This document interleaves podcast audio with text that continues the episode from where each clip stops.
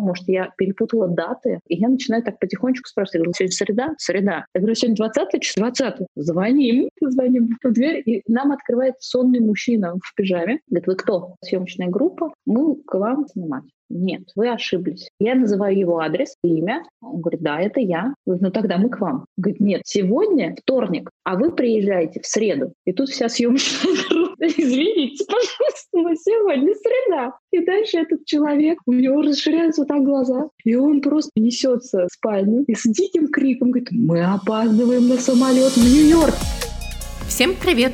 Это Ирина Черняк и мой подкаст «Стиль в деталях», где я делюсь историями людей, которые занимаются модой всю свою жизнь, и теперь им есть что рассказать.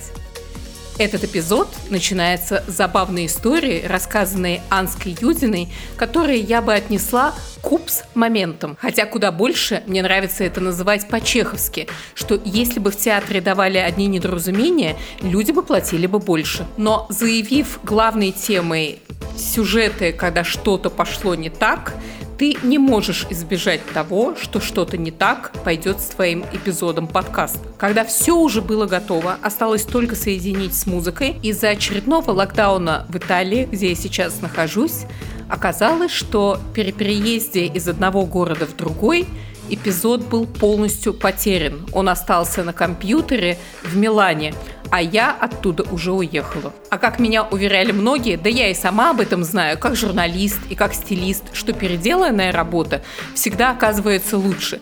Значит, сейчас перед вами улучшенная версия подкаста про то, как на съемках все пошло не так, а также о том, что я назвала бы продакшн международных дел, то есть с какими особенностями сталкиваются продюсеры, когда они организовывают съемки в разных городах и странах мира. Что же гонит съемочные группы в другие страны. Конечно, поиск очень красивых location ов и бррр, холод в России. Представляю вам своих героинь, за которыми мы следуем, начиная с третьего эпизода подкаста. Фото и видеопродюсер Анска Юдина, которая живет между Шанхаем и Парижем. Креативный продюсер, художник и создатель контента Оля Титова из Лондона. Работающая в Париже продюсер, журналист и режиссер Татьяна Пинская и один из лучших продюсеров Москвы Анна Близнюк. Были времена, когда даже очень большие журналы не считали целесообразным отправлять свои команды на съемку. С одной стороны, не был развит туристический бизнес, да и не очень понимали, зачем это нужно, но в какой-то момент все столкнулись с необходимостью снимать не только в России, но и за границей. Здесь я считаю местным напомнить, что мода живет в противофазе сезонов. Это касается и модных брендов, и журналов. То есть тот момент, когда в Москве начинается осень и зима, нужно снимать летние коллекции. Снимать только в студии оказывается категорически невозможно, и тогда все отправляются на поиск мест в теплых краях. Кстати, я никогда не придерживалась позиции организаторов первого телевизионного шоу «Ты супермодель», которые решили устроить для девушек испытание, съемку в купальниках на снегу на продуваемом всеми ветрами московском балконе, предложив им таким диким образом доказывать, что они могут быть моделями – но, с другой стороны, ситуация была практически реальная для множества съемок, которые проводились в России. О том, как она продюсировала свадебную съемку для журнала Harper's Bazaar, рассказывает Анна Близнюк. Да, свадебную съемку с Мишей Королевым делали. Алена Исаева стилизовала с Кристиной Цверикидзе с моделью. В лесу делали съемку к февральскому номеру. Как раз мы делали, по-моему, в декабре. Дедлайн был э, за два месяца до выхода номера. Мы в декабре поехали в лес снимать свадебные платья, совершенно замороженные. Все, что касается Алены Исаевой, в прошлом директора моды Harper's Bazaar, Мари Клэр, главного редактора журнала «Номеро», всегда вызывало мое самое пристальное внимание. Я считаю Алену одним из самых талантливых и глубоких фэшн-стилистов на российском рынке. И, конечно, идею замысла той съемки она должна нам объяснить сама.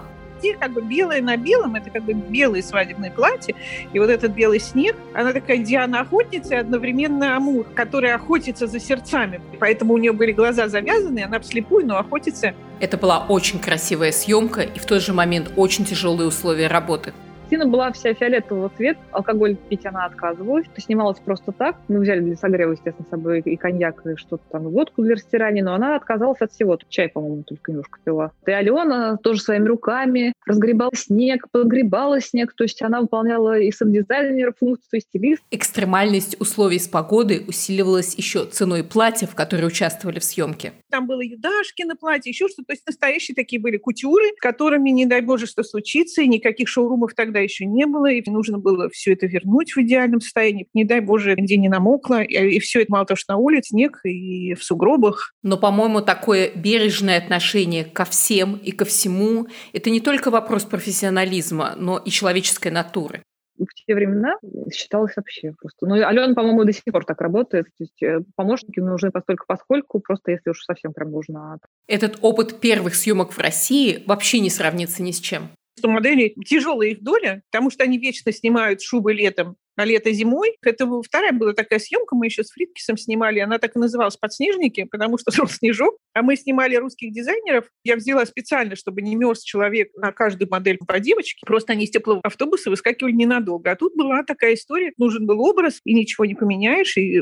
человек должен работать один, и это экстремальная ситуация, ты понимаешь, что девочка, что ей надо иметь детей, Именно поэтому я считала, что на модных съемках важно не только креативное мышление, стопроцентная готовность, но еще и эмпатия, умение чувствовать и сопереживать, а также требовать от остальных только того, что ты готов сделать сам. Была у меня одна история в Нью-Йорке, когда мы снимали обложку и моду в свадебный номер журнала «Коллекционе», Снимали в одном очень симпатичном австрийском ресторане на Lower Side, где была очень живописная стена на заднем дворе, но двор был открыт всем ветрам, а на тот момент температура на улице была только 8 градусов.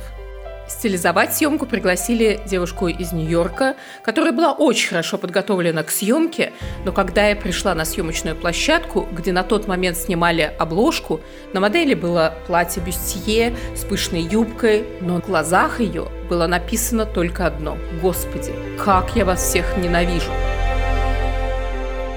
Вы можете себе представить такую обложку свадебного номера? Нужно было моментально принимать решение, и я сказала модели следующее. Слушай, согласна, абсолютно нечестно, что ты стоишь здесь э, почти обнаженная, а мы все одеты. И я начала раздеваться.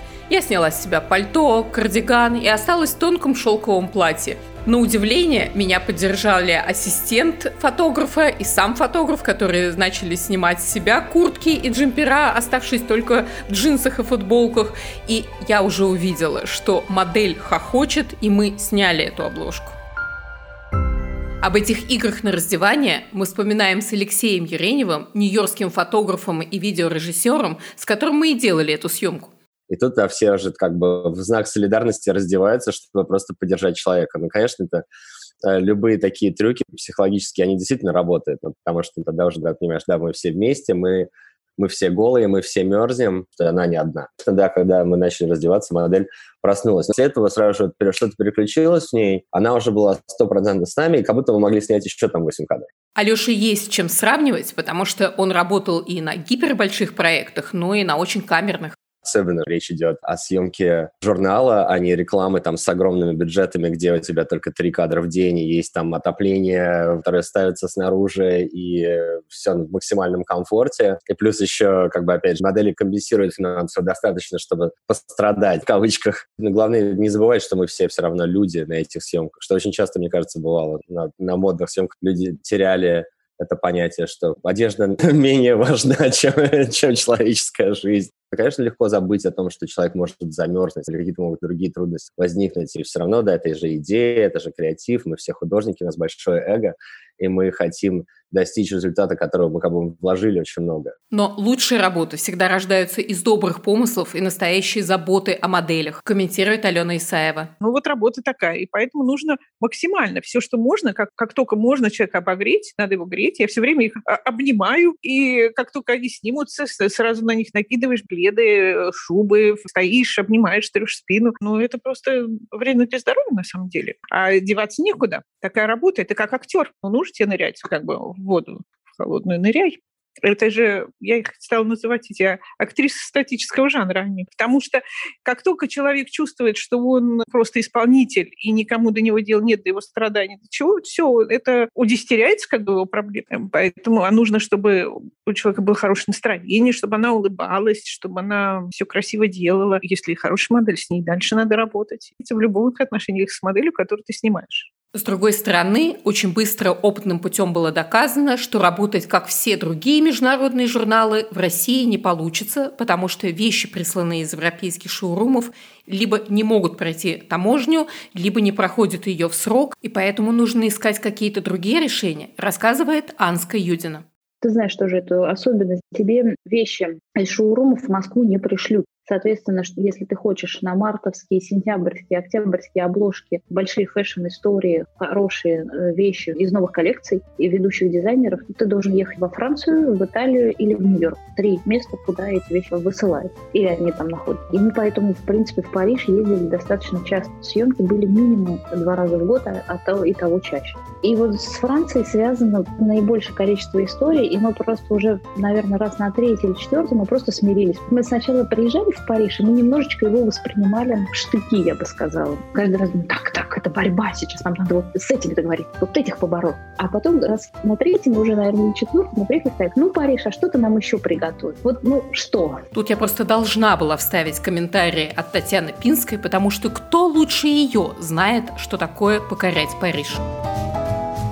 Во Франции надо знать коды, надо знать, как написать письмо. Обязательно, чтобы был политез. Без этого никак. То вот это коды Франции. Не любят наглых, не любят нахрапистых, не любят э, хамов, естественно. А кто их любит? Где-то их любят. Но во Франции это особенно. Там нужно все по кодам. Надо назначать день, надо назначать, например, самый лучший день представления, праздник какой-нибудь, это, это четверг, это лучший день недели. И самые крутые дома, если они делают, они делают только по четвергам. И все это, конечно, нарабатывается в системе. Делал ошибку, ну, ничего страшного, но нужно это никогда больше не повторять. Никогда. Один раз тебя простят, это абсолютно точно. Да, второй раз нет. Тебя отодвинут. Там не будут ругаться, тебя отодвинут. Твои письма не будут читать, их, на них будут отвечать там через 10 лет. Вот с ними лучше не портить отношения. А если лажают сами французы? Слушаем захватывающую историю о двойной перепродаже location ов от Ански Юдиной и о том, как она из нее выпуталась.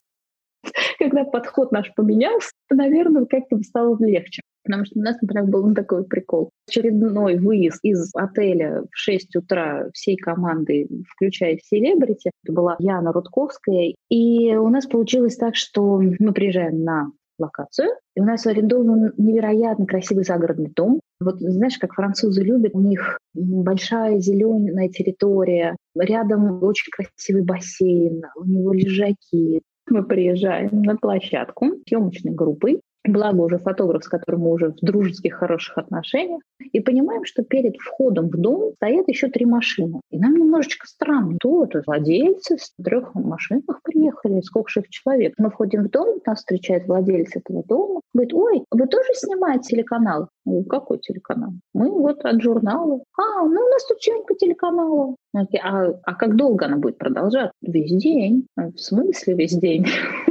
у нас оплачен этот location. Но французы как э, работают? Ты им должен быстро нажаловаться. Этот момент я уже знала. И я, соответственно, бегом звонила в компанию, которая нам предлагала location. И параллельно с тем, что я им звонила, я писала им письмо, такое прям очень недовольное. И накляузничав, очень быстро этот канал куда-то ретировался. Они растворились. То есть у нас была договоренность такая. Героиня к нам приезжала, мы успевали ее накрасить, кофе ее напоить, завтраком ее накормить, и уже команда телеканала растаяла. И мы уже спокойно готовились к съемке. После Парижа давайте заглянем в Нью-Йорк потому что я считаю его одним из самых интересных городов для съемок. С одной стороны, в нем множество возможностей, с другой – достаточно ограничений, а с третьей – это накладывает на продюсера определенные обязательства при подготовке к съемкам. Именно поэтому я решила обратиться за комментарием к Оле Титовой, которая прожила и проработала в Нью-Йорке около 25 лет. Вообще интересно, когда ну, люди в униформс, допустим, в Нью-Йорке с полицейскими нельзя фотографироваться для журнала. У них новое правило. То есть, когда съемка на Пятой авеню у нас, и полицейские, просим их быть в кадре, они со спины согласятся, но именно для журнала говорят, нет, мы не имеем права, у нас тут запрет. И потом мы уже, ну, там для нас, девчонками для нас фотографируют, если они так что позируют. Но раньше им можно было, и потом какое-то правило изменилось. Только в костюме надо. Если полицейский тебе нужен, тогда бери актера, одевай полицейского, Еще какие-то интересные правила. Ах да, Нью-Йорк нужно страховать от случайных повреждений на миллион долларов. Но много разных есть, конечно, в каждой стране правил, как снимать на улице. Но я иногда просто рискую. У меня была съемка для бренда, который представляет шефов, и у них была конференция лучших шефов мира. Были кадры, все шефы в белых халатах, в белых колпаках выходят на улицу на Мэдисон-авеню и забиваются в такси, из такси вываливаются. Попробуй спланируй. А давайте вот сейчас этот кадр делать. Блин, ты продюсер. Я, значит, выхожу на улицу, как говорится, встаю посреди дороги. Доставайте такси, стоп. Останавливается первый, нет, не пойдет. Третьего таксиста договаривают, что ты там встал в уголочке, мы тебе дадим 20 долларов, постой 5 минут. Он говорит, ну ладно. Но он не знал, что его ждет. И выходит, значит, один шеф, второй, третий, 20, наверное, набивается. Они такие, мы так не договаривались, мы так не договаривались, что будет столько в такси. Короче говоря, так интересная была ситуация. Но все можно перевести в какой-то юмор. И, конечно, деньги помогают иногда. Нью-Йорк в этом плане более открытый, люди готовы к таким ситуациям. Ну вот, казалось бы, процесс налажен, и быстрые самолеты развозят съемочные команды по разным городам. Снимать в Европе мы приспособились быстро. Для этого было достаточно пригласить фотографа, который очень хорошо зарекомендовал себя на рынке, ну а к нему команду с сильными портфолио. Слушаем еще одну курьезную ситуацию от Ански Юдиной. Другая смешная ситуация во Франции была среда. Помню очень хорошо, снова 8 утра, но мы снимали уже в Париже. В 16 районе дорогущий, красивейший особняк. Всей съемочной группы звоним в квартиру, в которой мы должны снимать. И никто не открывает. И мы звоним уже минут пять. Когда ты оказываешься в такой ситуации, ты начинаешь нервничать. По мне трудно зачастую сказать, что я нервничаю, но внутри я трясусь страшно, потому что я начинаю думать, может, я что-то натворила не то, может, я перепутала даты, 20 может быть, сегодня не 20 и сегодня, может, не среда, сегодня четверг. И я начинаю так потихонечку спрашивать, говорю, сегодня среда? Среда. Я говорю, сегодня 20 число? 20 Звоним. Звоним в дверь, и нам открывает сонный мужчина в пижаме. Говорит, вы кто? Мы такая съемочная группа, к вам сегодня вот вас снимать. Нет, вы ошиблись. Я называю его адрес и имя. Он говорит, да, это я. Ну тогда мы к вам. Говорит, нет, сегодня, говорит он, вторник, а вы приезжаете в среду. И тут вся съемочная группа, извините, пожалуйста, но сегодня среда. И дальше этот человек, у него расширяются вот так глаза, и он просто опрометью несется, видимо, в спальню, и с диким криком говорит, мы опаздываем на самолет в Нью-Йорк. Они с женой, очевидно, проспали, что-то перепутали. Примерно через полчаса их уже не было в квартире. Они оттуда вылетели. В поездках часто условия на съемках бывают очень далеки от идеальных, ну, как это обычно бывает в студиях или в комфортных апартаментах. Я бы даже назвала эти условия походными. Мне доводилось снимать в Цветном каньоне в Египте и два раза в гигантском комплексе Петра в Иордании. Эти два чуда света расположены на огромной территории, по которым обычно водят достаточно утомительные однодневные экскурсии. Весь день быть на жаре, на солнце. Задача явно не из легких, только представьте, что вы ровно в том же самом месте, только с большой съемочной командой, с чемоданами вещей, и вам по-прежнему нужно где-то краситься, где-то переодеваться, но при этом нигде не наливают кофе, да и с удобствами достаточно затруднительно, и вам нужно пройти ровно тот же самый маршрут, как и всем остальным туристам. Уложиться в план, сделать 8 или 10 кадров – и периодически нужно в гору залезть и по камушкам попрыгать. И при этом становится очень важно, чтобы у тебя была хорошая сплоченная команда, и в ней был лидер. Обычно это фотограф, который покажет всем, что на самом деле задача не такая уж и сложная. В такой ситуации очень нужны проверенные люди. Я решила спросить своих собеседниц, как они искали правильных людей для подобных съемок, рассказывает Оля Титова. Хороший вопрос. Проверенные люди – это правильные люди. А если нужно выбирать, то опять же зависит от проекта. Съемка на location и какие-то тяжелые условия, мне нужен проверенный человек какую-то прическу не сто процентов делает, для меня это может быть не так важно, чтобы он выдержал. А если проект у нас вот только мы волосы снимаем, или только помаду, или только какую-то вот аксессуар, или ювелирку определенную, и я знаю, что этот человек, вот у него портфолио, у него все, я знаю, что он вот сделает именно вот эту вот часть. Тогда я, может, выберу этого человека, что навык продюсера понимать, что важно, когда важно, в модных проектах это бывает часто, что люди впервые встречаются только на съемочной площадке, и иногда такие встречи поворачиваются в неправильную сторону. Что же делают продюсеры, если возникает настоящий творческий кризис, рассказывает Анна Близнюк приходилось работать с теми, кто был подтвержден на съемку. Но да, вот был случай, у нас фотограф, мы снимали для глянцевого журнала в Лос-Анджелесе, и в какой-то момент мы снимали несколько часов, сначала в арендованной вилле, а потом фотографу вдруг захотелось пойти снимать по улице. А в Америке, как известно, нужно каждый шаг утверждать для съемки разрешения получать буквально на каждом метре. Вот мы пошли гулять, ходили-ходили 4 часа по каким-то равнинам, пошли куда-то вглубь, вглубь, практически уже чуть ли не до пустыни дошли, и фотограф ходил-ходил, мы все вмокли, потому что машина в те места проехать не могла. И фотограф вдруг мне говорит, знаешь, Анна, я потерял вдохновение. Говорю, а как ты потерял вдохновение? Мы же уже 4 часа потеряли, и съемка стоит баснословных денег, а нам нужен результат. Он говорит, а я не чувствую. Я говорю, а как, как ты не чувствуешь? Нам работать надо, мы не можем не чувствовать. Давай, говорю, снимать хоть что-нибудь, иначе мы просто завалим съемку и привести пустоту мы не можем. Ну, он взял себя в руки, очень злился, переживал, нервничал. В итоге вернулись опять на ту виллу, досняли историю, привезли хорошую съемку. Ну, вот был такой прецедент. С того момента я тоже стал задумываться. Но это предугадать очень сложно, сложно, потому что все обстоятельства. В конечном итоге на таких ситуациях ты приобретаешь свою силу, потому что у меня, пока рассказывала Аня, все внутри закипало, я вспомнила свою ситуацию, когда мой фотограф потерял вдохновение.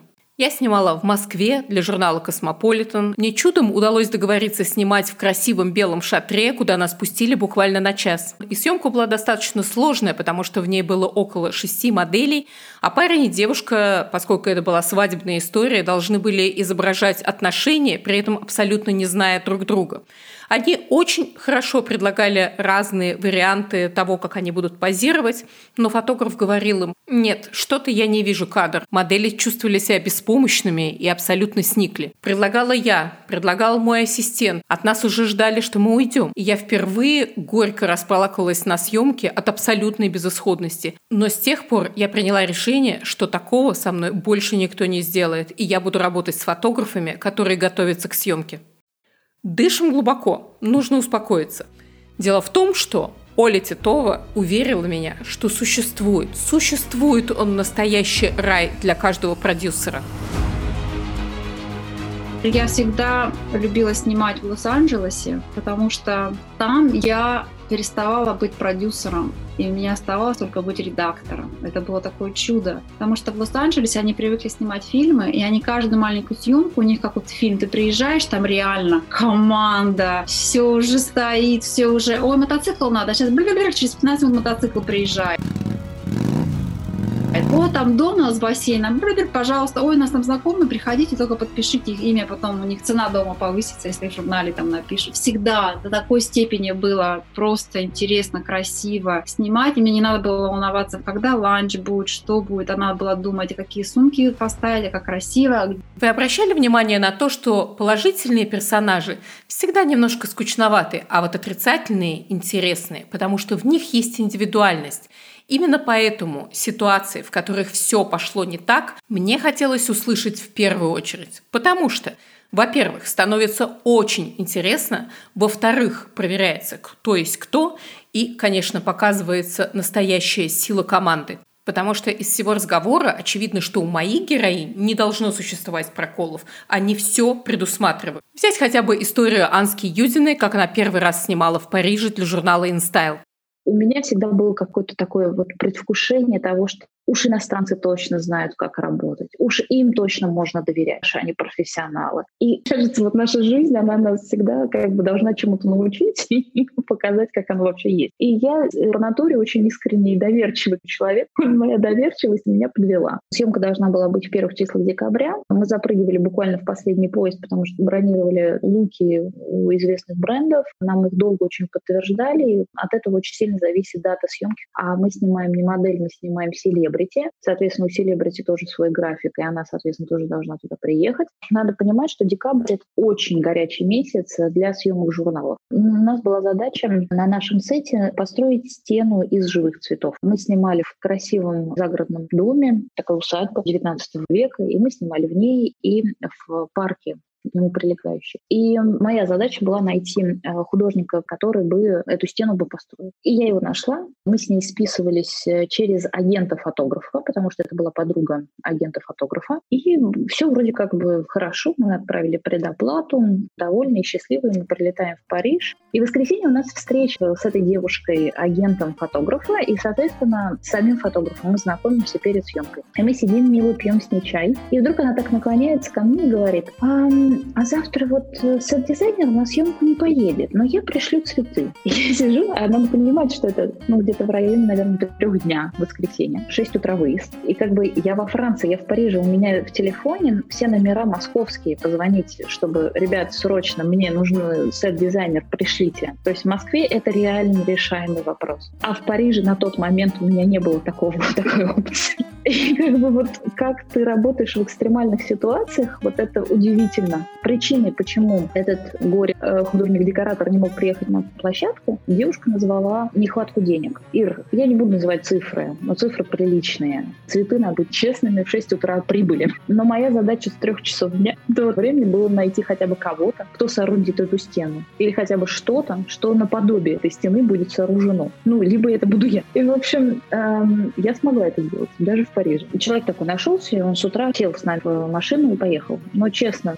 приличное количество седых волос за вот этот короткий промежуток воскресенья я получила. Но вот понедельник утром, приехав в замок, нас встречала очень невероятной красоты дымка, зеленые поля, встающее солнце. И мы могли себе спокойно заварить кофе, понимая, что вот цветы есть, и человек, который сейчас будет работать над стеной с цветами, тоже есть. Но вот был вот такой момент, который научил меня тому, что нельзя настолько доверять людям и, и отправлять деньги вперед. Потом нам удалось это отыграть. Все-таки русская хитрость, я поняла, что она берет верх над большинством людей в Европе и в Америке. Оказаться на сете без того, что тебе надо, ну, это, наверное, самое последнее, что вообще может допустить продюсер. И, о ужас, нечто подобное произошло на съемке у Оли Титовой в Нью-Йорке все не так вот было единственный раз в жизни. Были какие-то там сбивы, обязательно без этого не бывает, на этом учишься. Единственный раз было вот все не так. Во время подготовки, которая очень важна, я делала все правильно. Но когда я пришла в студию, вместо снежного царства, который должен там быть, я попала в фильм «Ужас». То есть вместо белой стены какая-то черная, вместо белых веток красные, лакированные. Это был какой-то ужас. Я всегда проверяю всегда. И здесь много съемок, и я доверяла этим людям. Меня вот эта картинка «Покрасьте вет», то есть было такое простое задание, но каким-то образом у них произошел пиф информации, и каким-то образом их босс не проверил, и я не проверила босса, бывает стечение обстоятельств, что был урок. Всегда проверяй. Знаю этого человека 15 лет, у всех бывают свои ошибки. И заменяют модель в последнюю минуту, еще приходит другая модель. Это был какой-то ужас. Как бы безвыходных ситуаций нет. Если плохая прическа, залежит держи просто волосы назад. Если что-то не идет, сделай классический макияж. Если там что-то не получается, можно заново начать. И здесь я просто уже как бы вместо вот этой модной съемки я сказала, давайте будем снимать просто ювелирку. Мы взяли ленточки атласные, пришили брошки вместо глаз, такую абстрактную съемку, где не видно этого было ужасного сета. Все вроде бы было сделано, но потом была пересъемка. Хорошо, у меня был хороший главный редактор. Я даже не хотела ей показывать, но я поняла, да, я понимаю. Я сказала, я пересниму. Она, нет, нет, не надо. Вроде, ладно, бывает, раз, там, раз в 10 лет можно такого ничего. Говорю, нет, нет, пересниму. И я взяла еще малюсенький бюджет, и я пересняла эту съемку, и все получилось, и, и потом всех хвалили. То есть как бы всегда есть какой-то момент, да, что-то пошло не так, но полдня все равно есть, чтобы исправить. Слушая историю Оли, я задумалась о том, что без поражений действительно не бывает побед. Я уверена, что у каждого профессионала в моде где-то на самой дальней полке лежит история, которая хочется, чтобы никогда не случалась. Для меня это тоже моя первая история в Париже, когда только на съемке я обнаружила, что мой фотограф никогда до этого не снимал моду, и поэтому решил экспериментировать. Вместо ожидаемой съемки трендов на светлом фоне он выбрал самый темный фон, который нашелся в студии, выставил очень резкий свет с самого верху, что высвечивало только немножко только нос и грудь, не показывая одежды вообще. А снимать-то нужно было для Космополитен, и там нужно было, чтобы хорошо было видно одежду. У выбранной модели случился приступ акне, и прислали другую девушку. Присланная на замену русская модель ругалась матом, как портовый грузчик, при этом издевалась над французами, поскольку они все равно ничего не понимали. Мне очень захотелось, чтобы у модели полетели волосы, но тут я неожиданно столкнулась с глухим сопротивлением всей команды. Мой помощник умолял меня не использовать студийный вентилятор, поскольку это грозило огромным счетом. Стилист по волосам отказался дать мне свой фен. Что ж, я нашла картоночку и сделала все своими руками. Да ладно, все это можно списать на недостаток подготовки. Но вот если ты все продумал, все предусмотрел, и все равно вмешивается какое-то невероятное проведение, рассказывает Анна Близнюк. Мы делали съемку для глянцевого журнала. Важно, очень долго. В Барселоне должны были делать съемку с нашей селебрити отечественной. Были многочисленные переговоры, детальные, где мы будем жить, что мы будем есть, где мы будем снимать, в какое время. Все, все было согласовано. Вот день накануне вылета, оказывается, что звезда наша полететь не может. Мы, конечно же, отменять уже ничего не можем. Билеты куплены, команда собрана. Снимать должен испанский фотограф. Все пароли явки, все вложенные есть, кроме нашей звезды. Мы провели быструю редколлегию срочную, решили снимать в итоге модель. Забронировали модель, у которой была на тот момент шенгенская виза. Вылетели все команды в Барселону, начали делать съемку. И плюс еще у нас была съемка вторая, там же в Барселоне, с местной испанской моделью. Съемку ту, которая должна была быть с нашей селебрити, провели идеально идеально. То есть все-все сложилось прекрасно. И погода, и location, и фотограф сработал отлично. И вот начали снимать историю с местной моделью испанской. Снимали в парке зеленом. Где-то, наверное, на середине истории модель начала капризничать и говорить, что она не может ходить на каблуках. Реализовала историю знаменитый стилист Катя Мухина. Мы терпели, терпели, уговаривали, говорили, как же так, понимаем, что время и солнце уходит, и Катя уже вышла из себя и говорит, да что ж такое, я на этих каблуках могу танцевать целую ночь напролет, а ты не можешь час в кадре стоять. Ты же модель профессиональная. Взяла у нее каблуки, походила на них туда-сюда, потанцевала, сказала, вот как надо сделать. Девочка вытерла слезы, вела себя в руки, собралась. Вот как раз вот самый момент, когда нужно возобновить съемочный процесс. Начали снимать историю, и вдруг ни с того ни с сего начал накрапывать дождь. Мы укрылись в ближайшем павильоне в надежде, что дождь прекратится, но дождь не прекратился. Стал идти все сильнее и сильнее, и превратился практически тропический ливень. Мы поняли, что мы эту историю не доснимем сегодня. Написали издателю, договорились со всей командой. Вся команда оказалась очень вдохновлена историей, решили все поработать бесплатно. Больше у нас бюджета не было на съемки на следующий день, так как у журнале бюджет очень ограничен всегда. Условились о том, что как только закончится дождь, мы все вместе соберемся и доснимем эту историю. Но дождь не заканчивался и не заканчивался ни на следующий день, ни через два дня. Мы написали издателю журнала, сказали, так и так, история потрясающе красивая, нам нужно ее доделать. Что нам делать? Это возвращаться домой или дожать? Нам дали зеленый свет, сказали, сидите. В итоге мы посидели 4, наверное, дня. Дождь шел непрерывно. В итоге собрались, договорились, все, досняли наконец эту историю, модель была и на каблуках, и поработала хорошо, и все прекрасно. Мы возвращаемся в Москву, и тут нам пишет фотограф, что его студию, по-моему, ограбили, и вместе с этой съемкой когда все доделали, все пошло не так. Съемку эту тоже, видимо, увели вместе со всем оборудованием, и что он готов бесплатно на свои деньги нам еще раз все снять, но у нас просто физически не было ни возможности ни прилететь туда, ни доделать все дистанционно. Но потом как-то все сложилось так, что эта съемка нашлась. В итоге где-то на каких-то ресурсах он ее сохранил, все, съемка вышла. Ну, вот, риск был такой, и все было на грани практически. Действительно, иногда кажется, что хуже быть просто не может. Но даже в ситуации, когда все на грани, как, собственно говоря, и было с этим эпизодом подкаста, с чего я и начала этот сюжет, что в конечном итоге все разруливается. Потому что, как говорил один мой любимый персонаж в фильме «Отель Мэриголд. Лучший из экзотических», что в конце концов все будет хорошо, а если еще не хорошо, то значит это еще не конец. Это был подкаст «Стиль в деталях» и его ведущая Ирина Черняк. Подписывайтесь на него везде, где слушают подкасты. Яндекс Музыка, Spotify, Apple Podcast, CastBox. Смотрите на лучшие модные фотографии в инстаграм-аккаунте Style and Details, нижнее подчеркивание подкаст. Пишите ваши отзывы, задавайте вопросы, давайте идеи, и нас ждет еще больше модных историй. Благодарю всех, кто помог мне работать над этим выпуском. Техническая поддержка Джерри Келе, саунд-дизайн Илья Филиппов, логотип Софи Черняк.